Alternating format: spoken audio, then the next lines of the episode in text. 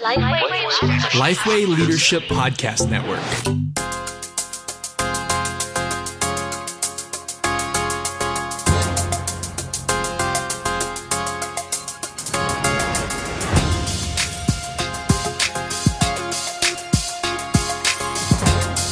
Hello, and welcome to this episode of Making Disciples with Robby Gallaty, a resource to equip and encourage leaders to make disciples who make disciple makers. I'm your host, Chris Swain, here with Robby Gallaty, the pastor of Long Hollow Baptist Church, founder and president of Replicate Ministries. Today on the podcast, we're going to talk about an issue and topic that comes up quite a bit. We just got back from a large conference, and it was one of the topics that did come up a few times. It wasn't the most popular comment that came up, but it's one that I feel like there are a lot of listeners out there who struggle with this issue. And the issue is this. Here's today's topic. Drum roll, please. I'm kidding. Don't please don't give me a drum roll. That's that's ter- terrible for the listeners out there and for me personally right now. Frankly, uh, the title is "When Discipleship Groups Don't Work." When discipleship groups don't work. One of the backbones of the discipleship process, we have called it the capstone on the process. We've talked about how it helps us multiply, how it hel- helps us stay highly accountable with one another. But what happens when a church attempts to roll out, implement, begin a discipleship group ministry in their church, and for whatever reason, it does not work? Yeah, we hear this. We heard this at the convention uh, this summer. Uh, people would come up to us and say, "Man, I love the model. I love the pathway. Tried it, didn't work." Yeah, my groups aren't working. My people aren't multiplying. I mean, you name it. Every so reason. we're going to go back to worship and Sunday school, and that's that's what we're going to go Yeah. back to. Well, and, right. Yeah, or or they say they don't necessarily say we're going to go back to those, but that you just kind of get the sense that they've given up. Yeah. So here's here's the thing. Um, we realize that uh, there are a couple things you have to do on the front end to secure groups working on the back end, or just to uh, set them up uh, better on the back end. So let's look at the so basically some reasons why your groups might not have worked. Yeah. The first thing is, and this is the big one, culture.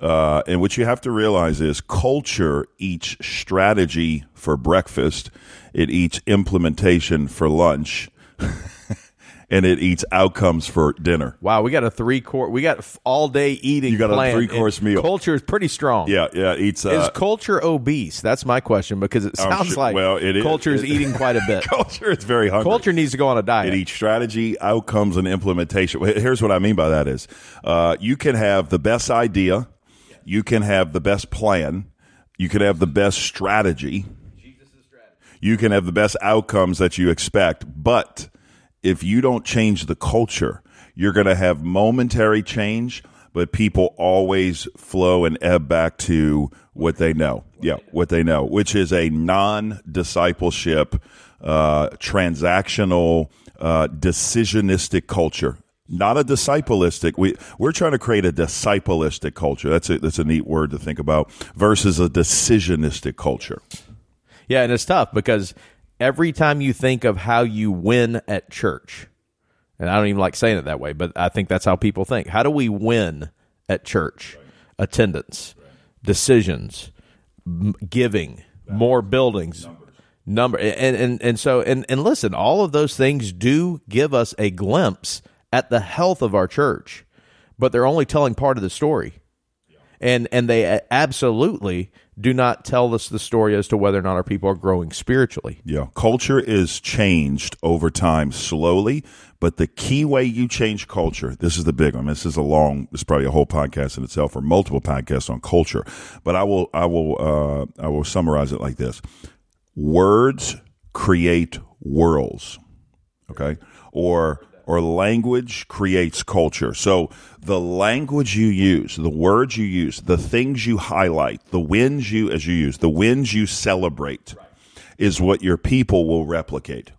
Okay. So if you're still celebrating attendance goals and uh, budget items and uh, offering uh, goals, and all good things, uh, baptism goals, the amount of people you had last week, if you're celebrating that every week, guess what your people will celebrate? Those exact same things. Man, we have That's so going to be what they strive for. Yeah, and here's the thing. You will create a culture that if you have a dip in the giving, which if the economy tanks, you will. Uh, if you have uh, a dip in attendance, with if somebody gets mad and leaves, you will. Then your people are going to say, "Wow, we're not being very effective, Pastor. Uh, something's wrong with the church. How in the world did we? Yeah, how do we lose people? How do we lose giving? And what? And sadly, the only person to blame for programming your people to think that way, sadly, is us.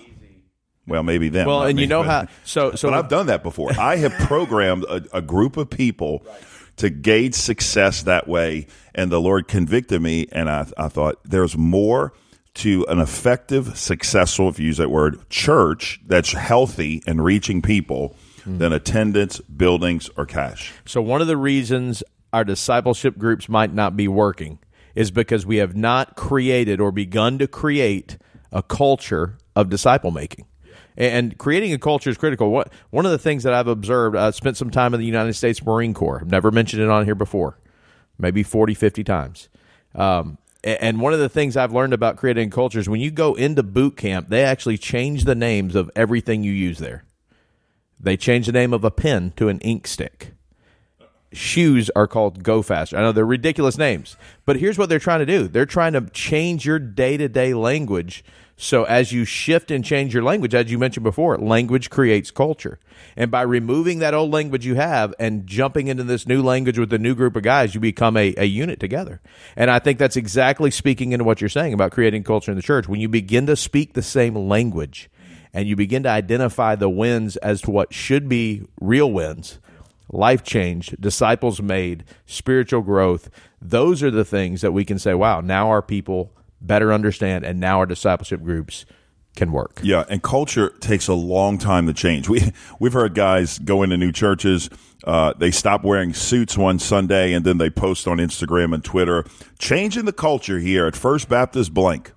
You know, it's a new. I love this line. This is my favorite quote unquote. It's a new day at First Baptist or so and so church of whatever.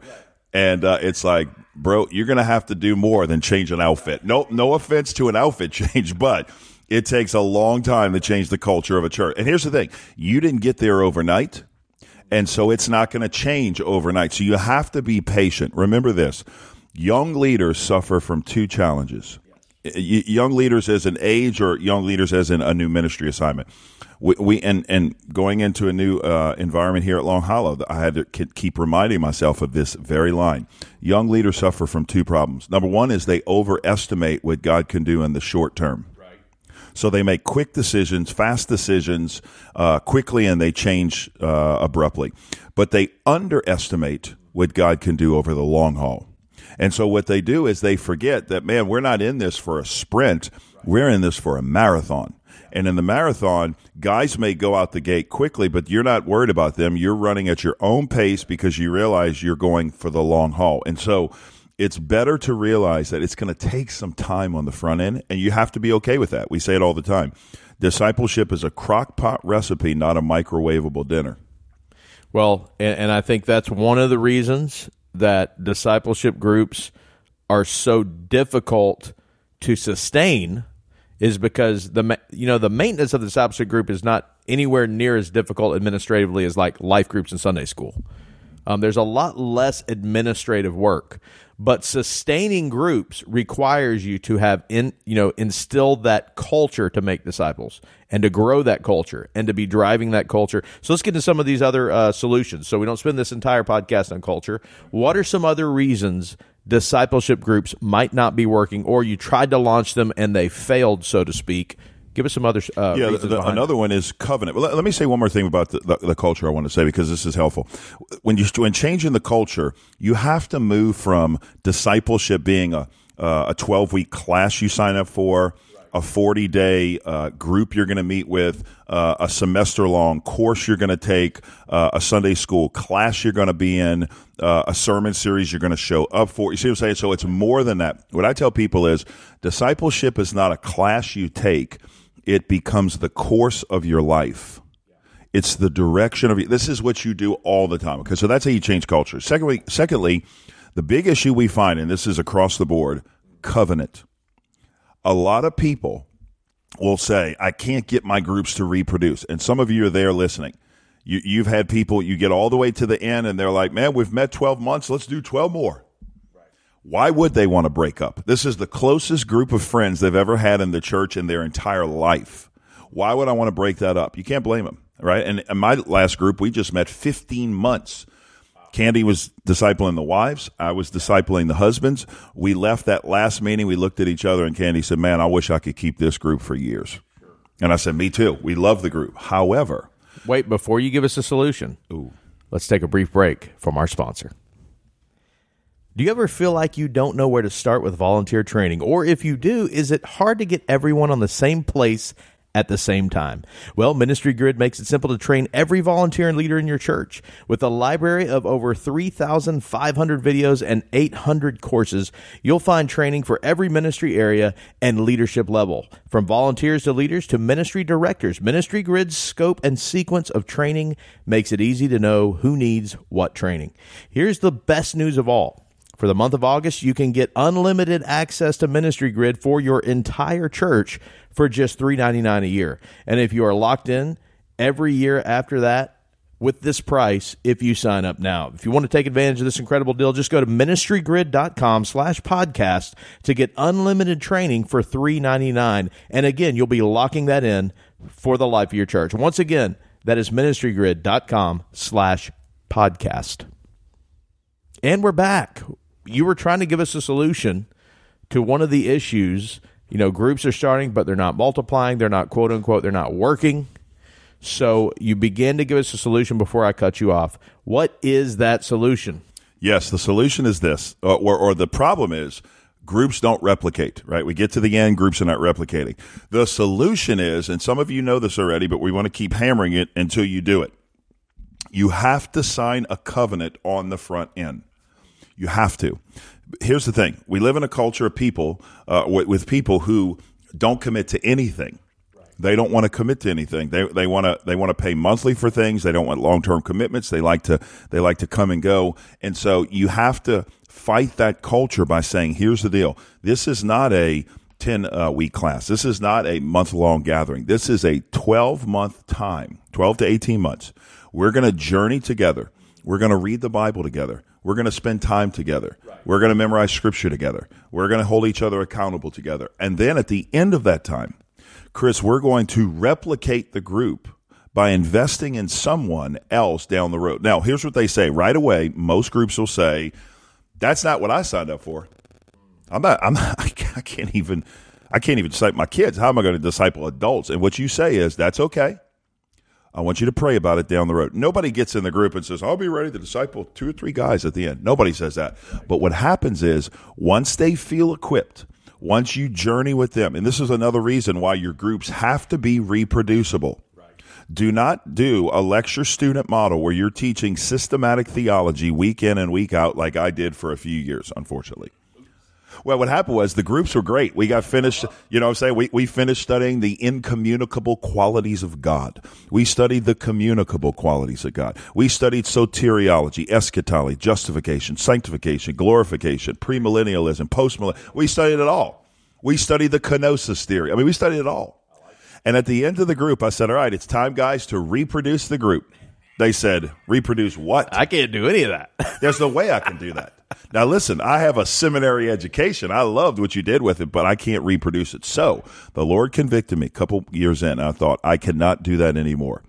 I've got to make it facilitating uh, a group in such a way where the group learns and grows and is accountable, but in such a way where they say, I can do that down the road. Well, and I think this covenant is key because one, you're agreeing together, but I think you mentioned something else there at the end it's not you teaching them a bunch of lessons when you're leading a group. It's each person holding each other accountable to applying God's word, not just reading, but applying God's word. That's so critical. So, Dylan will tell you Sunday, I had a lady in our church. She's been here since the beginning. She's been here way before I got here, but she's been here since the beginning of us getting here. Okay, so four years in. She and she's a sweet lady, and uh, she she's uh, got the gift at times of constructive criticism. Would you say, Dylan? You Sometimes just criticism. A, a, lot of times, but she's sweet. So she comes up to me after church Sunday. She says, "I just want to ask you a serious question." I said, okay. She said, why do we not offer women's Bible studies on Wednesday night? I said, well, um, this is not a new thing. We actually uh, repurposed, that's a key word. We repurposed women's Bible studies about three and a half You years shut ago, them right down. after You didn't I got kill here. them. You didn't stop them. You repurposed. You them. repurpose it. You never say stop. You repurpose. And I said, here's the deal. We're not saying you can't lead a Bible study in your home. We're not saying you can't lead a Bible study in the community. What we're saying is we want people to be involved in three areas of their life on our pathway. We want everybody involved in worshiping God on Sunday, everybody in a life group, and we want everyone in a D group. And we realize if we give you a plethora of options to choose from, you are not going to choose one of those three pathway steps. You're going to always opt for what you know. I said, You would agree with me. We're in a culture that is addicted to Bible study. And she said, No, you don't understand. I am in all of those. I'm in a D group, I'm in a life group. I just want a women's Bible study on, on Wednesday night. I said, Great. Why don't you start one in your home? She said, Well, I don't want to start one in my home. she said, I want to come to one here. She said, I don't have the problem where I'm not going to do the pathway uh, at the expense of the Bible study. I said, You know what? You may not have the problem, which is probably true, but 90% of our people will. I said, Here's the reality people will always ebb and flow into what they're used to. And what we have taught a generation or generations of people multiple. I would say yes. Yes, is the way you grow is another study, another topic, another lesson. I said, with all due respect, I said, with all, I said, I said With love all due Jesus. respect, with the love of Jesus. with the love of Jesus, of course. I say, with all due respect, you do not need another book that has blanks filled in to put hmm. on your shelf. Hmm. Now, I probably maybe should. No, But at- that's the truth, At though. some point, you need to start saying those. well, and she received it. She received it. She left happy, and she she was Good, okay. But uh, the reality is, it, we. Uh, but that's leadership in a sense, Chris. Right. The, the you know, a part of me wants to say, "Oh, you're right. Let's give you a Bible study. Let's Sure. make this." That'd be the easy way. Yeah, let's and that's what happy. most. That's what a lot of church leaders do. I don't want to make this individual mad. She's a key leader in our church. She's awesome. She's committed. Why wouldn't I help her do what her heart's calling her to do? This is culture change. Hmm. Wh- One of the things you got to realize is this, and you need to understand this if you're a leader in your church. You are not going to please everybody, so stop trying. Okay? Now, as pastors, we're normally sanguines, which is it's a technical term for we want to please people. I want to please I like to say wishy washy.